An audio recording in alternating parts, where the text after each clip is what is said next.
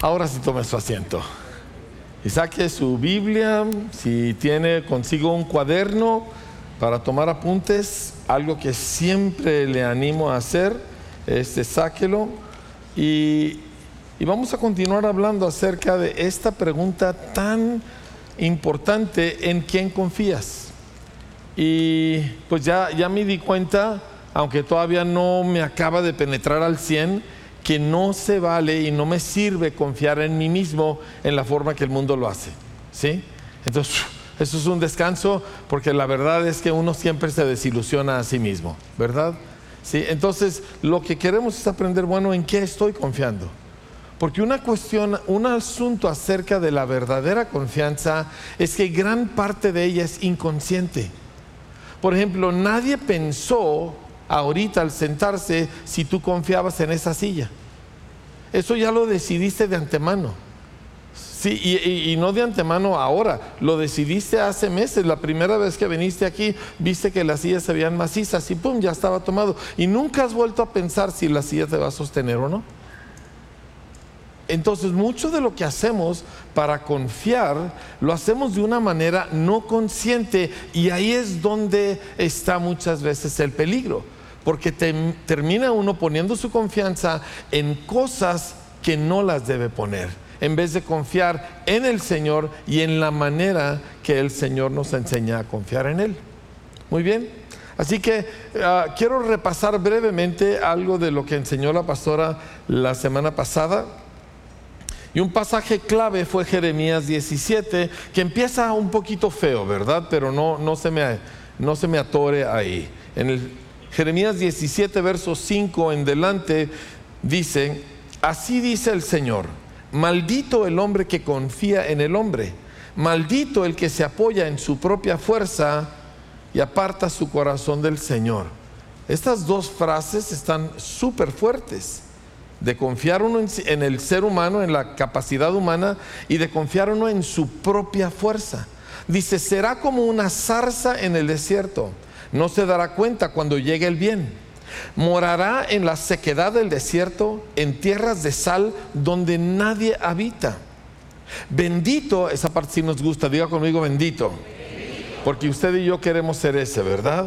Bendito el hombre que confía en el Señor y pone su confianza en Él.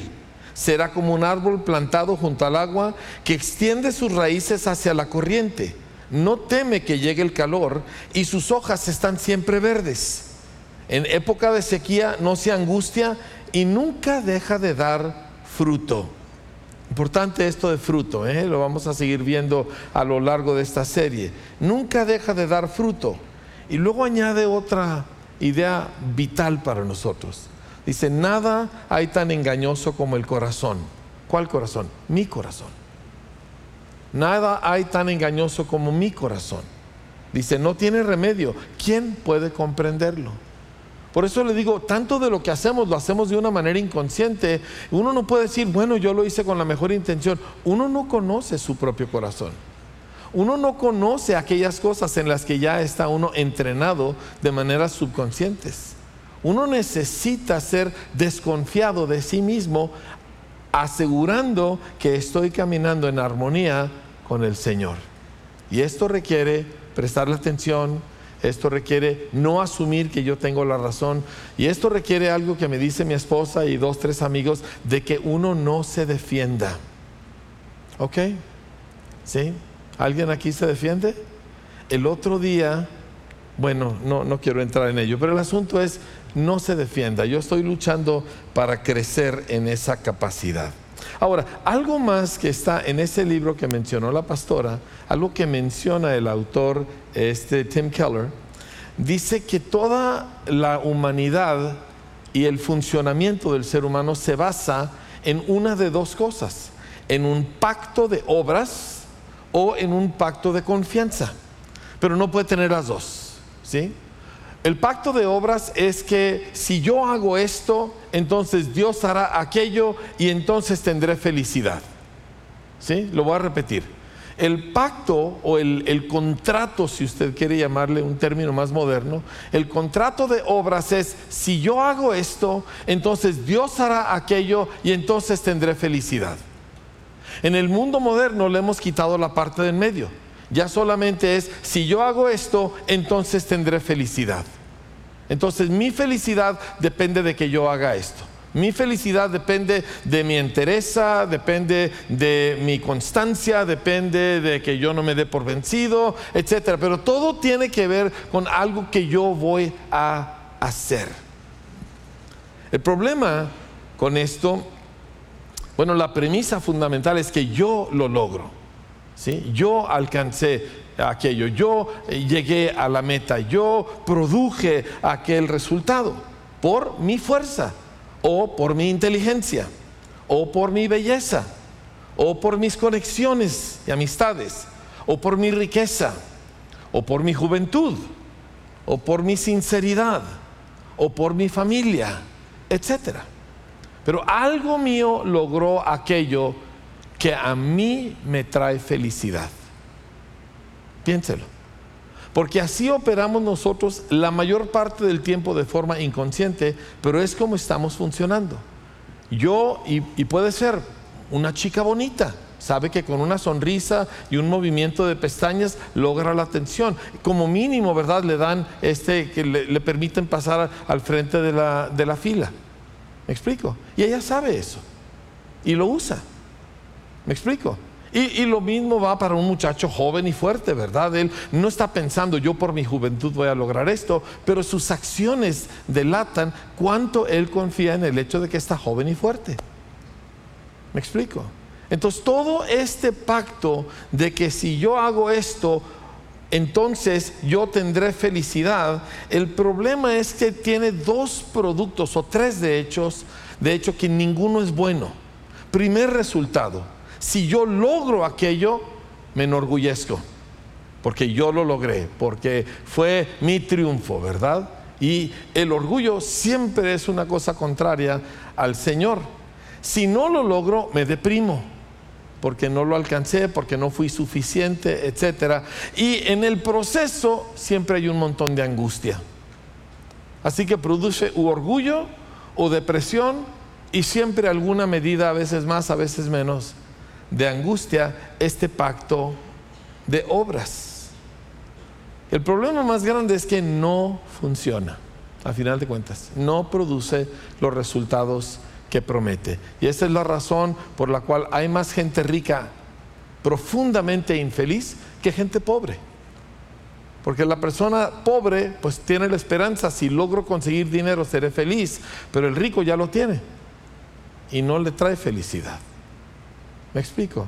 E, e, entonces, este, ah, este pensamiento, si yo hago esto, Dios hará aquello, se le mete al pueblo cristiano.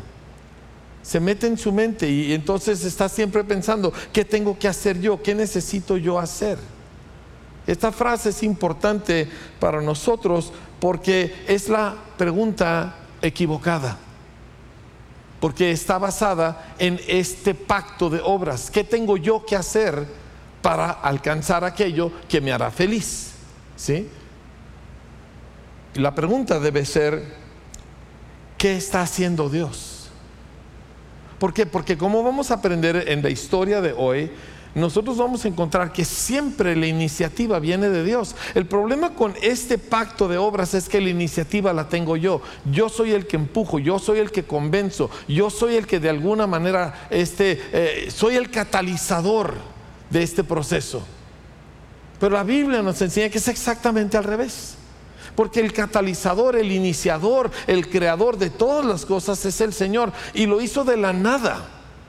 Él no tomó materia prima y luego la conformó en una cosa buena. Él tomó nada y hizo un universo extraordinario, de la nada. Toda la iniciativa, escúcheme bien, siempre viene de Dios. Y el supremo responsable siempre es el Señor. Siempre. Cada vez que usted llega a un punto donde usted siente que usted es el que está haciendo algo para que Dios haga algo, para que usted logre la felicidad, lo está viendo chueco, porque Dios ya hizo algo y nada más usted necesita voltear y darse cuenta que Dios ya inició algo y conectarse con lo que Dios ya inició. Pero si usted está en el lugar donde tengo que hacer esto, tengo que hacer otro, ya se desprendió del Señor. ¿Me explico? Puede ser en la escuela, puede ser en el trabajo, puede ser en su hogar, en la crianza de sus hijos, mil cosas. Pero en el momento que usted se siente con la presión de qué hago, qué hago, qué hago, ya se desconectó de Dios. Porque la pregunta es, ¿qué está haciendo Dios? ¿Qué está diciendo Dios? Porque Él siempre tiene la iniciativa, siempre, siempre en todo, siempre en lo pequeño y en lo grande, en lo espiritual y en lo material, siempre la iniciativa es de Dios, siempre. Ahora, entonces, si esto es así, pues ahora empezamos a entender algunas cosas. Déjame le leo dos pasajes rápidamente y luego entramos en nuestra historia, porque hoy vamos a ver una historia. ¿sí? uno, me encanta el Salmo 84, verso 12, nada más anótelo, lo puede buscar después, le va a super edificar, porque dice simplemente, Señor de los ejércitos, cuán dichoso es el que en ti confía. Ahora, la búsqueda es yo quiero lograr felicidad. Todo ser humano trae eso adentro. Y, no es malo, viene de Dios, pero hay que entender cómo se hace. Pero todo ser humano quiere ser feliz. Es correcto. Inclusive está dentro de la Declaración de Independencia de Estados Unidos, que fue como el modelo para muchos países, ¿verdad? Eh, la búsqueda de la felicidad es una parte del pensamiento humano. ¿Sí? Pero aquí dice que los que son felices son los que confían en el Señor. Y todos los demás no son felices. Todos los demás terminan su vida mal. ¿Sí? Habacuc, capítulo 2, verso 4, nos dice en una oración el contenido de todo lo que acabo de decirles. Dice, he aquí que aquel cuya alma no es recta se enorgullece, pero el justo, es decir, el que Dios acepta, por su fe vivirá. Obras versus confianza. El pacto de si yo hago esto, voy a lograr lo que yo deseo para ser feliz, versus el que confía en el Señor y por lo tanto es profundamente feliz. Ok, felicidad, una palabra importante en todo esto, porque como nos enseñó la pastora la semana pasada, nos desviamos a otras cosas porque pensamos que esas nos darán felicidad. Y no necesariamente felicidad así en su totalidad, a lo mejor nada más la felicidad de disfrutar este ratito en paz, ¿verdad? Viendo mi serie favorita en la televisión. Pero es la búsqueda de algo que me dé a mí aquello que me hace feliz. Ok. Entonces, Quiero volver a la pregunta y luego quiero irnos a nuestra historia. Eh, nada más que va a tener que ser un poquito paciente conmigo porque traigo apuntes por todos lados, ah, porque de hecho ahorita estaba sentado escribiendo algo al respecto y, pues téngame paciencia, por favor.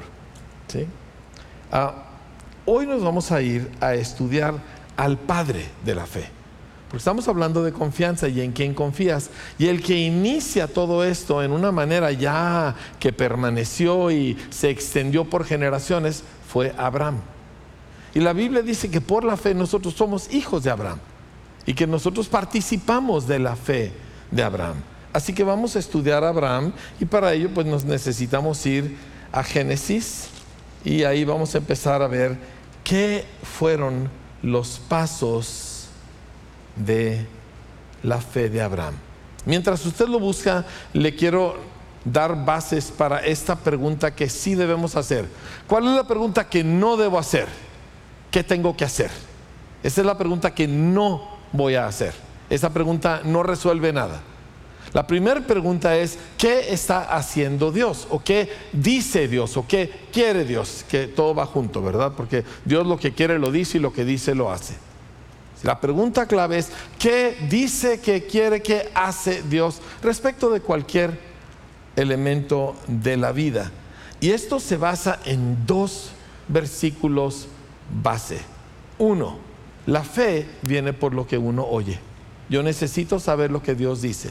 Yo sé que mucha gente dice que tiene mucha fe, pero solo puedes tener fe si has oído a Dios. No hay otra forma de tener fe. Si no has oído lo que Dios dice, no tienes fe. Tendrás injundia, tendrás ánimo, tendrás muchos deseos de lograr algo, pero fe no tienes. Porque fe viene por oír al Señor. ¿Sí? De hecho, yo cada vez que voy y oro con personas, ayer fui a orar por una persona enferma, cada vez que lo hago, primero le explico a las personas que para poder orar verdaderamente necesitamos primero entender qué es lo que Dios dice. La segunda parte la encontramos en 1 de Juan, versículos, capítulo 5, versos 14 y 15, donde dice que nuestra oración tiene que estar de acuerdo a lo que Dios quiere. Dice, esta es la confianza que tenemos en Él, que si pedimos cualquier cosa conforme a su voluntad, Él nos oye. Entonces, fe solo sucede si yo oigo lo que Dios dice y por lo tanto sé lo que Dios quiere. Punto. Mucha gente usa la frase, pues que se haga la voluntad de Dios como diciendo, ¿quién sabe qué será? Eso es un error. Eso es muy grave error. Es una especie de, parece que estoy siendo sumiso a Dios diciendo lo que Dios quiera, pero esa incertidumbre no proviene de Dios. Dios ha declarado aquí las cosas que Él quiere. Entonces yo oigo al Señor y entiendo lo que Él quiere y ahora sí tengo fe. Aparte de eso, no hay posibilidad de confiar en el Señor. Punto. Porque confianza se desarrolla a través de conocer a la otra persona, a través de escuchar a la otra persona, a través de constatar que esa persona cumple lo que promete, de que tiene la capacidad de hacer lo que promete. Entonces es cuando yo confío. ¿Me explico? Entonces voy a repetir, porque es importante no olvidarlo y usted debe grabárselo muy fuertemente. Fe viene porque oigo a Dios y ahora sé lo que Él quiere. Y cuando yo oro de acuerdo a lo que he oído de Dios y lo que es claro que Dios quiere esto, entonces tengo fe. O sea, si yo oro por usted porque usted está enfermo, y usted está con, ay, a lo mejor Dios no me quiere sanar, a lo mejor esto es una prueba, a, lo mejor es que eh, entonces yo no voy, no va a ser efectiva la oración. No va a suceder gran cosa. Y usted puede venir y pedirle a mil gentes que oren por usted, pero si no hay un punto donde dice, es que esto es lo que Dios dice y esto es lo que Dios quiere, la oración no será efectiva. Necesita llegar primero a oír lo que Dios quiere y poder decir, no, es que Dios dice esto. Y por eso estoy orando, porque Dios lo dice, porque Dios lo quiere. Le doy un ejemplo. ¿Se acuerda del leproso que vino y se arrodilla delante de Jesús y le dice, Señor, si tú quieres, tú puedes sanarme? ¿Sí? ¿Qué hizo Jesús? ¿Qué es lo primero que Jesús hizo? Dice, le dijo, quiero o sea, ese hombre tenía una fe de que Dios podía sanarlo, pero no estaba seguro si Dios quería. Y no podía él ser sanado hasta que él descubriera que Dios, en la persona de Jesús, sí quería. A partir de ahí tuvo fe. De otra manera, no es posible. Entonces, por esa razón, nosotros, la pastora, Herbert y Rebeca, cualquier otro maestro de la Biblia, siempre le va a estar, insiste y insiste y insiste. Necesitas estudiar tu Biblia, necesitas compenetrarte en ella para saber lo que Dios quiere. Muy bien. Ok, súper. Híjole, me quiero sentar con ustedes. Eh, este, cerrar las puertas, poner una silla aquí y platicar con ustedes como tres horas de tantas cosas tan importantes para nuestra vida. Pero prometo que no, no, no vamos a hacer eso. Con dos tengo. Este, ¿Está bien? Ok. Vamos a estudiar algo acerca de Abraham.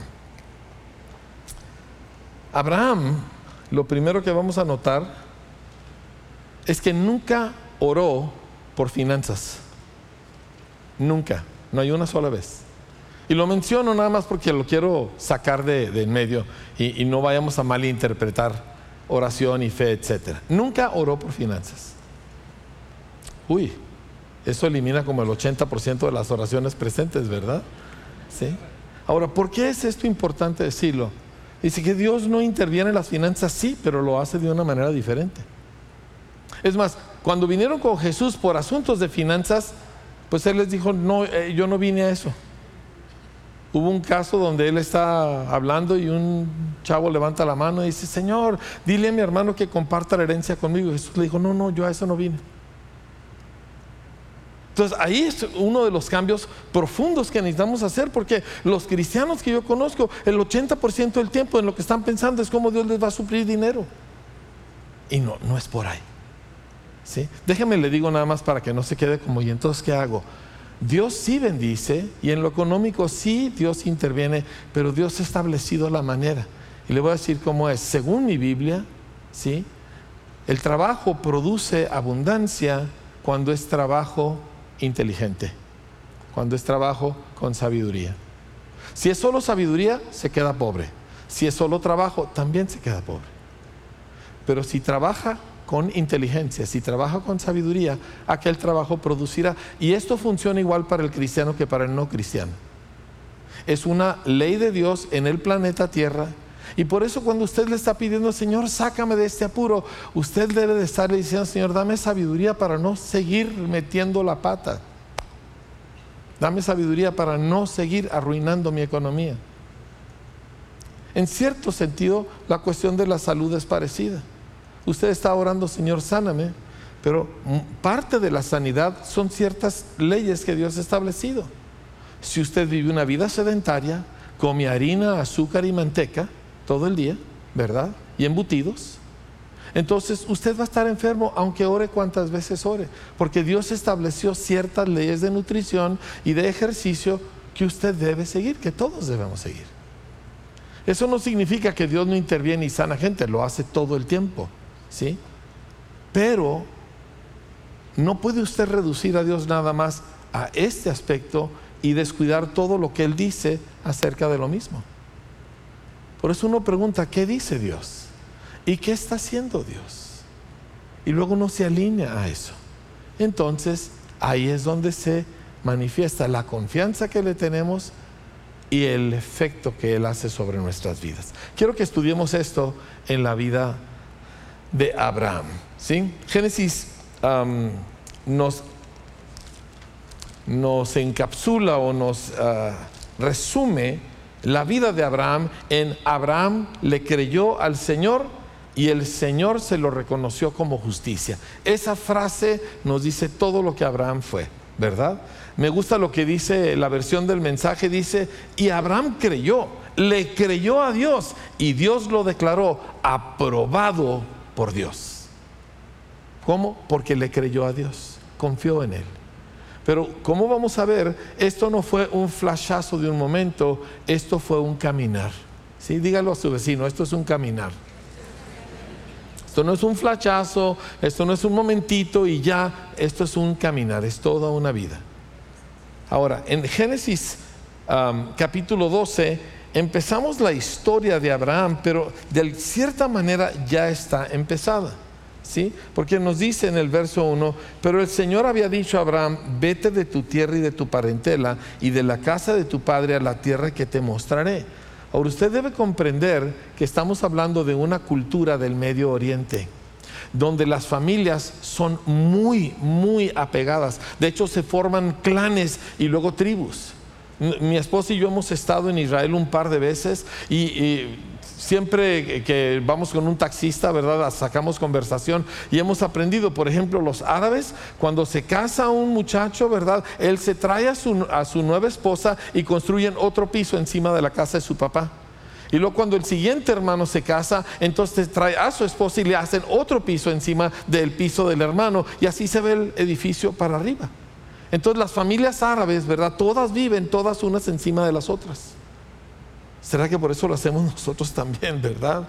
Pero, pero o sea, tienen una cultura de, de relación familiar, de tribu muy fuerte. Esto es tan fuerte que cuando Dios le habla a Abraham, pues no fue aquí. No fue en Génesis 12.1. Dice, el Señor había dicho a Abraham. Dice, ¿cuándo se lo había dicho? Como 20 años antes, estando en Ur de los Caldeos, según Hechos capítulo 7. dice, el Dios de la gloria en Hechos 7 se le apareció, dice, a nuestro padre Abraham.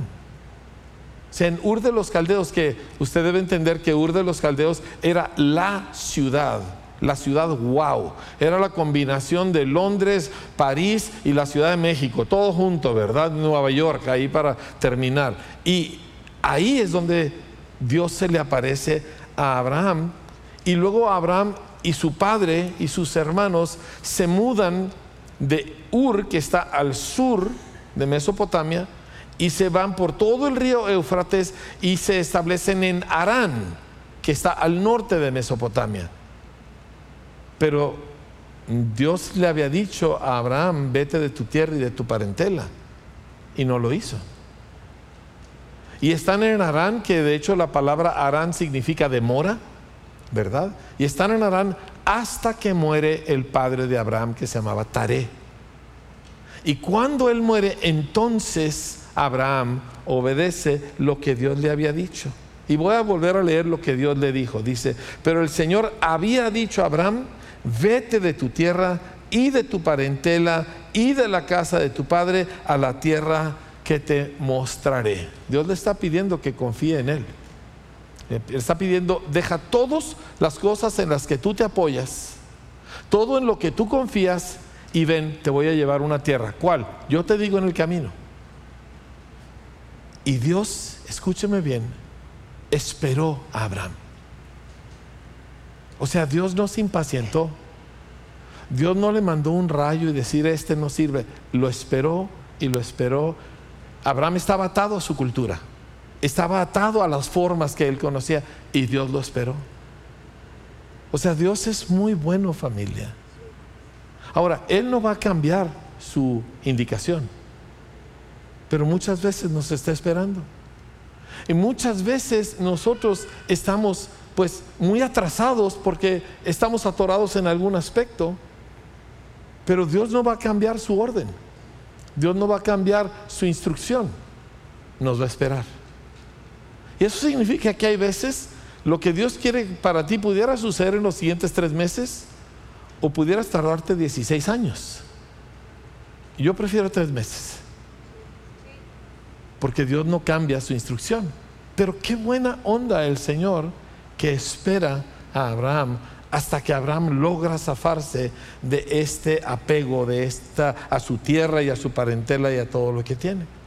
Y total dice aquí, Dios le promete, y haré de ti una nación grande, y te bendeciré y engrandeceré tu nombre, y serás bendición. Bendeciré a los que te bendijeren, y a los que te maldijeren maldeciré, y serán benditas en ti todas las familias de la tierra. Y se fue Abraham. Dígalo conmigo. Y se fue Abraham. Dígalo fuerte. Y se fue Abraham. O sea, inició este caminar. Por eso le dije, esto no es un flashazo. Esto no es, ay, ore por mí, póngame la mano, ¿verdad? No, no, esto es un camino que dura toda tu vida y vas creciendo en ello. Si lo que quieres es el flashazo de un milagro momentáneo, ¿verdad? Eso no es lo que Dios hace. Dios hace gente. Y tú eres lo que Dios está haciendo. ¿Me entiendes? Tú estás preocupado, Señor, esta situación. Y Dios está diciendo, pero yo te estoy formando a ti. Inclusive estoy usando esta situación. Tú eres mi producto, no el milagro que me estás pidiendo. ¿Me entiende? Entonces Abraham empieza a caminar. Versículo 4 dice, se fue Abraham como le dijo el Señor, y Lot fue con él, Lot su sobrino. Y era Abraham de edad de 75 años cuando salió de Arán. Tomó pues Abraham a Sarai, su mujer, y a Lot, hijo de su hermano, y todos sus bienes que habían ganado, y las personas que habían adquirido en Arán, y salieron para ir a tierra de Canaán, y a tierra de Canaán llegaron. Y pasó Abraham por aquella tierra hasta el lugar de Siquem, hasta el encino de More, y el cananeo estaba entonces en la tierra, y apareció el Señor a Abraham. Ahora, ¿qué es lo que pasa aquí? Dios se le apareció en Ur y no vuelve a aparecerse. Y se van a Arán y no se vuelve a aparecer. Y, no se vuelve a aparecer. Y Tare ya está muy viejito y no se vuelve a aparecer Dios. Y se muere Tare y tampoco se aparece el Señor. Y Abraham entonces empieza a caminar como Dios le había dicho y cuando llega al lugar, ahora sí, Dios se le volvió a aparecer. Dios siempre tiene la iniciativa. El proceso es, Dios inicia algo y luego yo colaboro con Él, le creo, confío en Él y le hago caso. Y una vez que hago ese paso, entonces Dios vuelve a hacer algo. Y luego, ¿qué hago yo? Pues yo vuelvo a confiar en Él y colaboro con Él. Y aquí Dios está dando el segundo paso y se le vuelve a aparecer a Abraham. Dice, y le dijo, a tu descendencia daré esta tierra. O sea, que Dios le aclara el camino. Porque le había dicho, vamos a la tierra que yo te mostraré. Abraham empezó a caminar. Y de hecho caminó. No creo que la cuestión de Canaán fue porque echó un volado. No, es que no hay para dónde más. Porque si tú subes por los ríos del Éufrates y el Tigris, que es Mesopotamia, entonces llega un punto donde pues o, te vas a Europa donde estaban todos los salvajes, o te vas para abajo, ¿verdad? ¿Qué te lleva a Canaán? Y eso es lo que hizo Abraham. Simplemente siguió el camino pues donde era, era eh, donde podía caminar porque había agua y más o menos había algo de civilización. Pero cuando llega Dios dice, este es y esto es para tu descendencia. Y entonces Abraham edifica un altar al Señor que se le había aparecido. Ahora, ¿qué sigue en la vida de Abraham? Lo que sigue es que él se va a Egipto. ¿Por qué? Una situación. Diga conmigo una situación.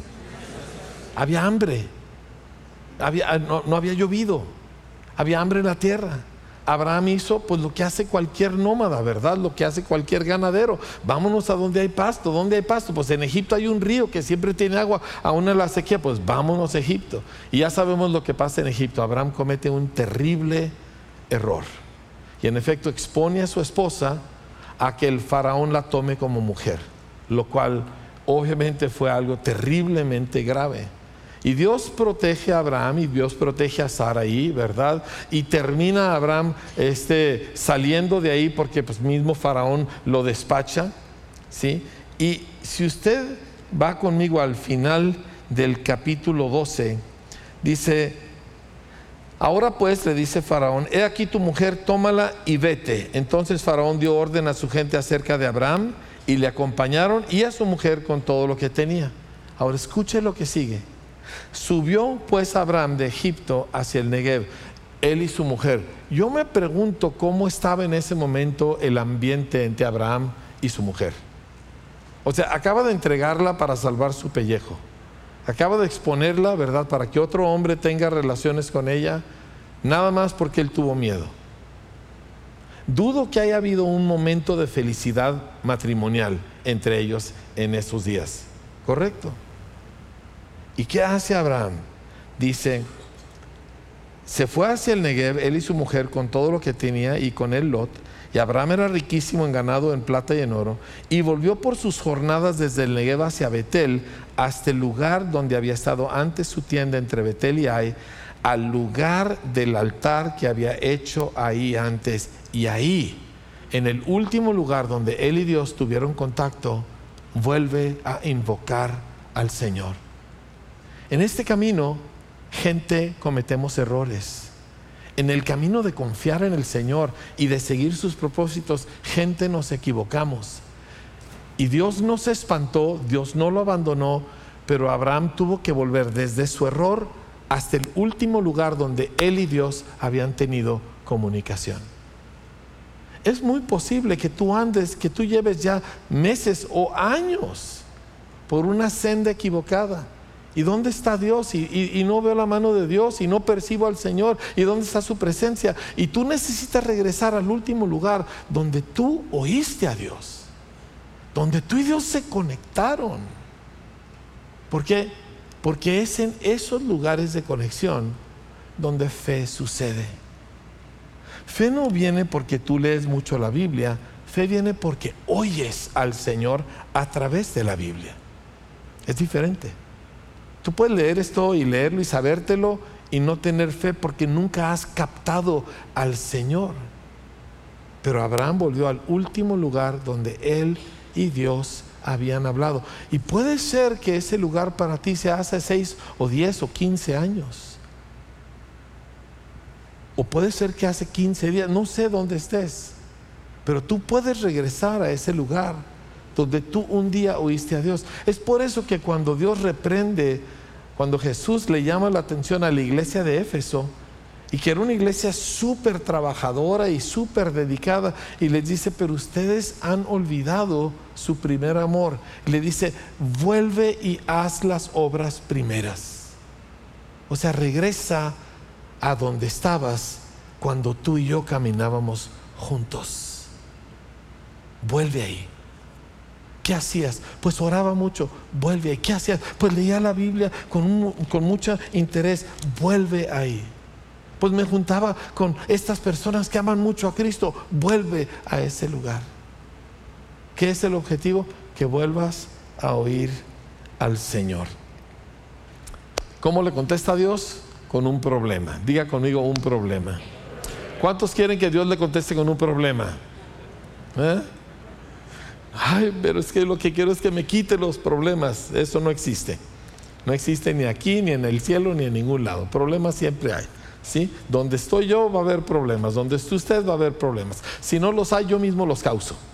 ¿Sí o no? Dígale a su vecino, si no hay problemas, yo mismo los, yo mismo los provoco. ¿Sí? ¿Es cierto o no? Entonces, ¿por qué está pide y pide Dios, quítame los problemas? ¿Tendría que matarlo a usted? Problemas hay.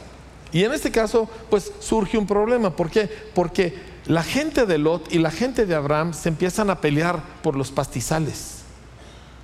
Y, no hay suficiente campo para tantísimo ganado que tienen. y el problema es que esto está sucediendo delante de toda la comunidad, delante de todos los pueblos que están ahí. Y recuerde, Abraham y Lot, su sobrino, eran los únicos representantes del Dios verdadero en la tierra en ese momento. Solo ellos representaban al Señor, nadie más. Y tú y yo representamos al Señor.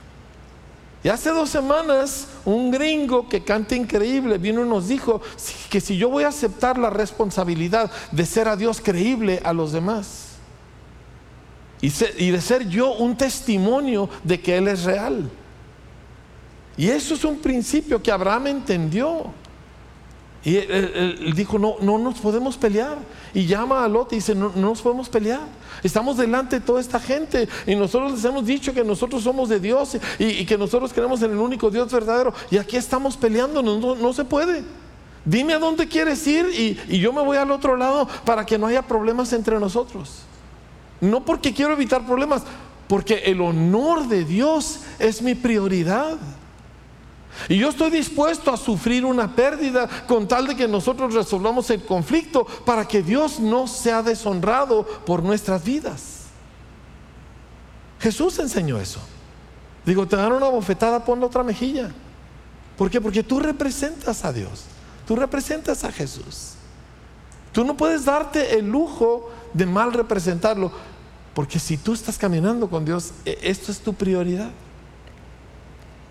Pues total, y aquí quiero llevarle, y a lo mejor nada más hasta aquí voy a llegar el día de hoy, a menos que me dé otras dos horas, este, pero, pero escuchen lo que sucede aquí, ¿sí? En el capítulo 13, versículo 10, dice, y alzó Lot sus ojos y vio toda la llanura del Jordán, que toda ella era de riego como el huerto de Dios. La palabra huerto, ¿de qué huerto estaba hablando? Del, Edén. ¿sí? La palabra huerto en el griego original del Nuevo Testamento es paradisus. La palabra paraíso literalmente significa huerto. Es el lugar de perfecta felicidad, el jardín de Edén. De hecho, nosotros lo decimos, vamos a un lugar precioso, decimos es un Edén. Y el hombre cuando fue creado por Dios, fue puesto en el Edén, en este lugar. Y desde entonces ha tratado de regresar a este lugar de dicha por mil y un medios. Nada más que lo que no entiende el ser humano es que lo que hace el paraíso no es que sea un huerto con plantas bonitas, es que Dios estaba ahí. Eso es lo que lo hacía un lugar de perfecta felicidad. Pero Lot, como tantos de nosotros, está buscando su Edén por sus propias fuerzas y por su propio criterio. Él volteó y vio aquello y dijo, ahí está el paraíso, yo quiero ser feliz. Y se va para allá. Deshonró a su tío, que era mayor que él y era como un padre para él, escogiendo él, él debió de haber dicho, no, tú escoge y yo me voy para cualquier otro lado. Pero él estaba operando en el pacto de obras. ¿Qué tengo que hacer yo para lograr felicidad? Dijo, lo que tengo que hacer es ir a ese lugar porque es igualito al paraíso. Y yo quiero estar en el paraíso. Abraham siguió operando en un lugar de fe. Confió en el Señor. Le dio a su sobrino el derecho de hacer algo y él siguió confiando en el Señor. Y cuando ya el sobrino se va, y le quiero leer lo que le pasa rápidamente aquí al sobrino. Dice, y alzó Lot sus ojos y vio toda la llanura del Jordán, que toda ella era de riego como el huerto del Señor, como la tierra de Egipto en la dirección de Soar antes que destruyese el Señor a Sodoma y a Gomorra. Entonces Lot escogió para sí toda la llanura del Jordán. Y se fue Lot hacia el oriente y se apartaron el uno del otro. Abraham acampó en la tierra de Canaán en tanto que Lot habitó en las ciudades de la llanura. Ahora, esto es un punto importante que no quiero desarrollar ahorita, pero Dios había llamado a Abraham a vivir en tiendas, a vivir en carpas, a no volver a buscar una ciudad. ¿Sí? Y por eso él y sus descendientes vivieron siempre en tiendas, porque esperaban la ciudad que tiene cimientos, que tiene un fundador. Estaban esperando la ciudad celestial.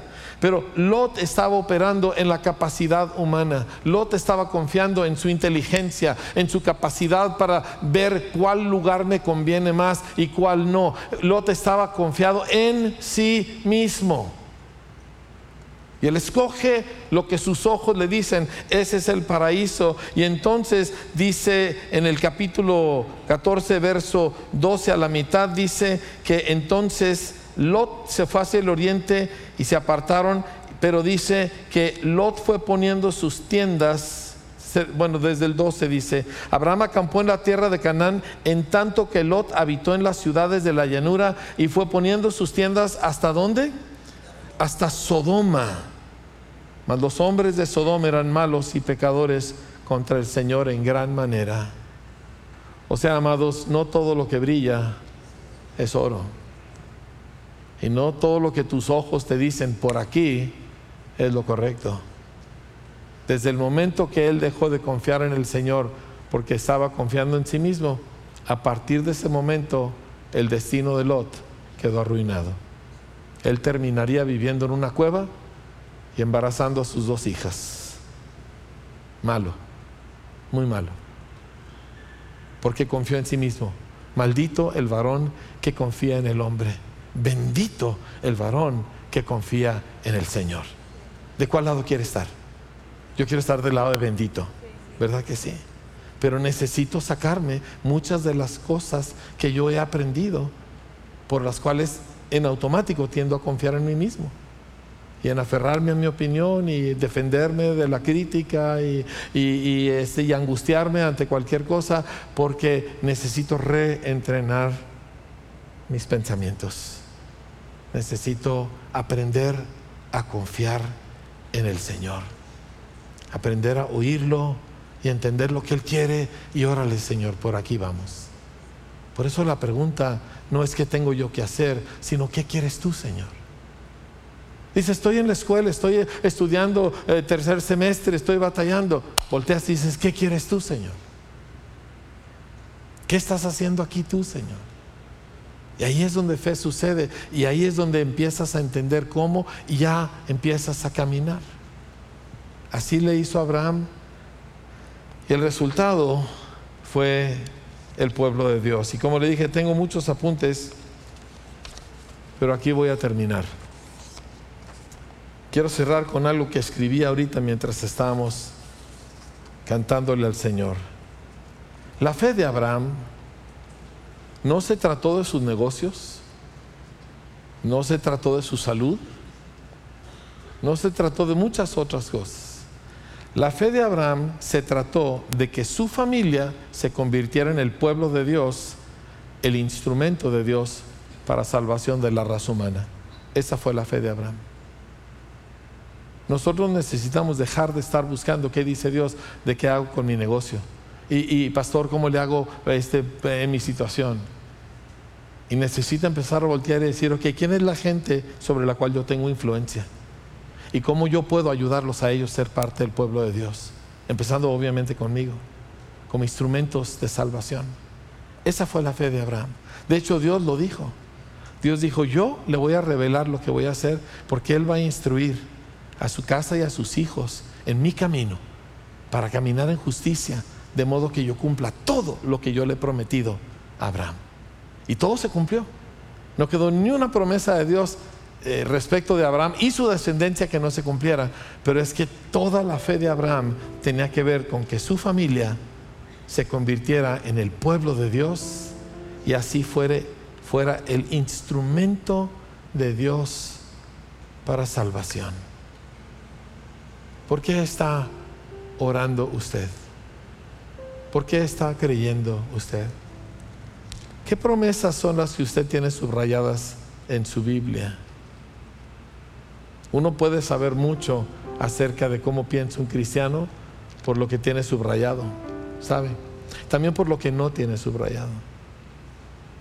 ¿Qué es donde usted está confiando en Dios para lograr esto y en vez de confianza realmente lo que es es una especie de lucha con Dios? ¿O está en un lugar donde dice, yo lo que quiero es caminar donde tú vas, Señor? Y quiero saber lo que tú quieres y, y concedértelo. Y quiero oír tu voz. Quiero oír tu voz, Señor. Y entonces, en esa confianza, amados, no hay límites a la, a la dicha que se nos, que se nos entrega. Dichoso todo aquel que en ti confía. Feliz aquel que en ti confía.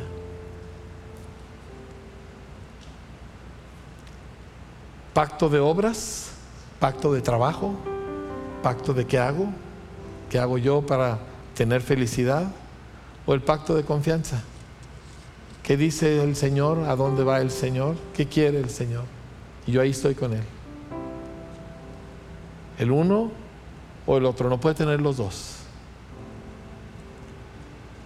Y Dios obviamente nos ha llamado a nosotros a confiar y a seguirle. Yo quiero orar acerca de eso. ¿Dónde se encuentra usted? Quiero primero preguntarle a los hombres. ¿Eres hombre? ¿Estás casado? tienes hijos, le preguntas al Señor qué quiere Él respecto de la familia que te ha encomendado. Ay, sí que mi hijo es ingeniero. No creo que eso es de lo que estamos hablando. Y no es malo eso, eh, por cierto, pero estás orando para preguntarle, Señor, ¿cómo, ¿cómo voy a lograr que mis hijos, que mis hijas sean tu pueblo y sean un instrumento de Dios para salvación? ¿Cómo hago eso, Señor? ¿Sí? Muéstrame tus promesas al respecto de eso. Muéstrame, Señor, tu acción, que, cómo estás actuando tú al respecto de eso. ¿Cómo le hago? Y luego creces ese círculo, incluyes más personas. Hombres, si alguna cosa nosotros necesitamos estar buscando, es esto. Nosotros pensamos, no, no, el papel del hombre es traer el pipirí a la, traer el pipirí a la casa, ¿verdad? No. Y sí hay que traerlo, ¿eh? no, no me malinterprete. O sea, usted, Dios le dio el lomo ancho para que usted cargue con cosas y, este, y, no para que usted se las cargue a su mujer. ¿Sí me entiende? ¿Sí? ¿Les puedo decir algo acerca del matrimonio? Chiquitito. ¿Sí? Miren, lo necesito decir porque uno necesita oír los solteros y dos, lo necesitan recordar los, los casados. ¿sí? Cuando tú te casas con una chica y tú estás pensando yo gano tanto, ella gana tanto, lo juntamos y así, estás muy equivocado. ¿sí? Cuando tú te casas con una chica y ella trabaja, su dinero es de ella. ¿Ok? Es de ella. Y el tuyo también. Obviamente. ¿Sí o no?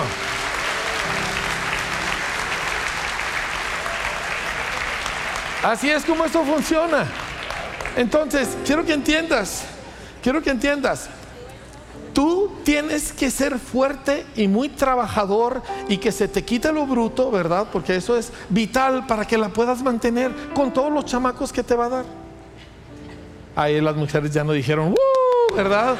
¿Eh? Porque nomás quieren 1.2 chamacos, ¿verdad? No.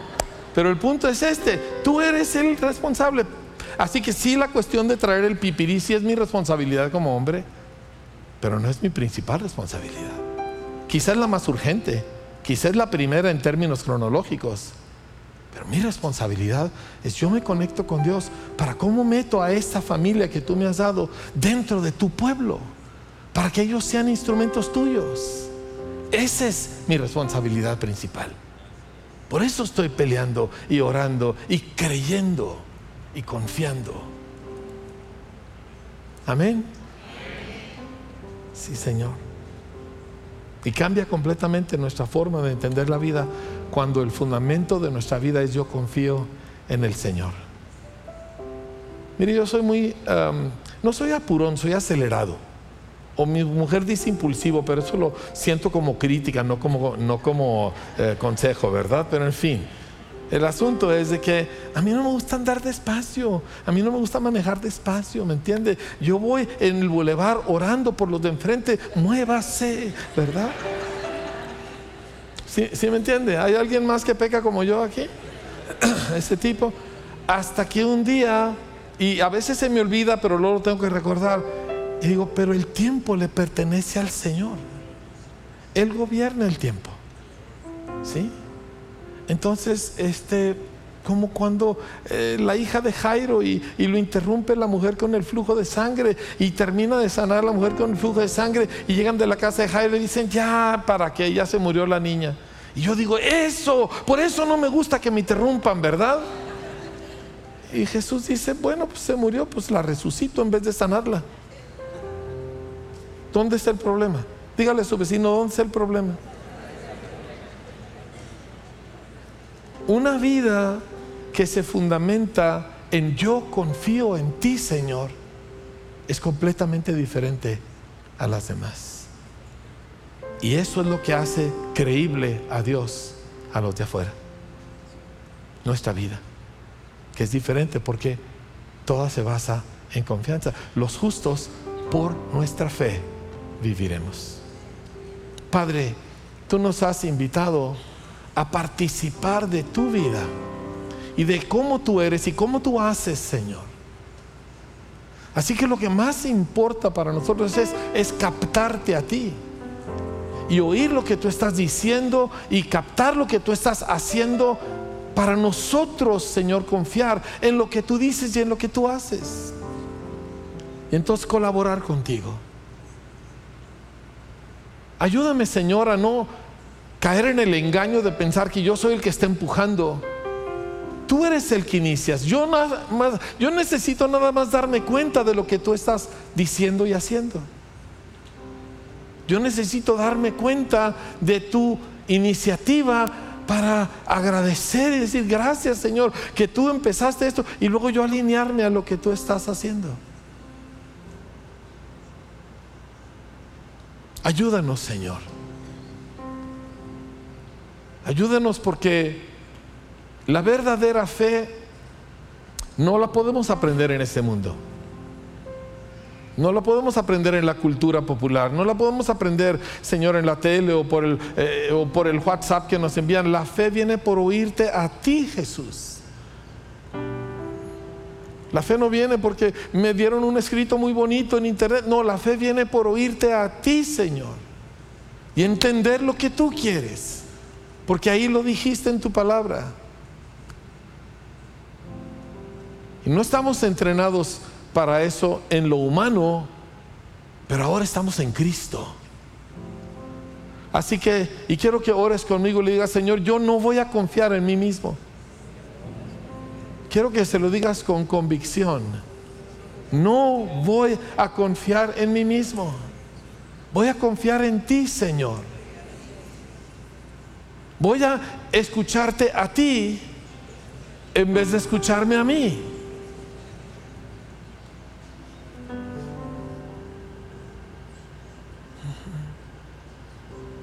Y voy a caminar de esta manera todos los días de mi vida.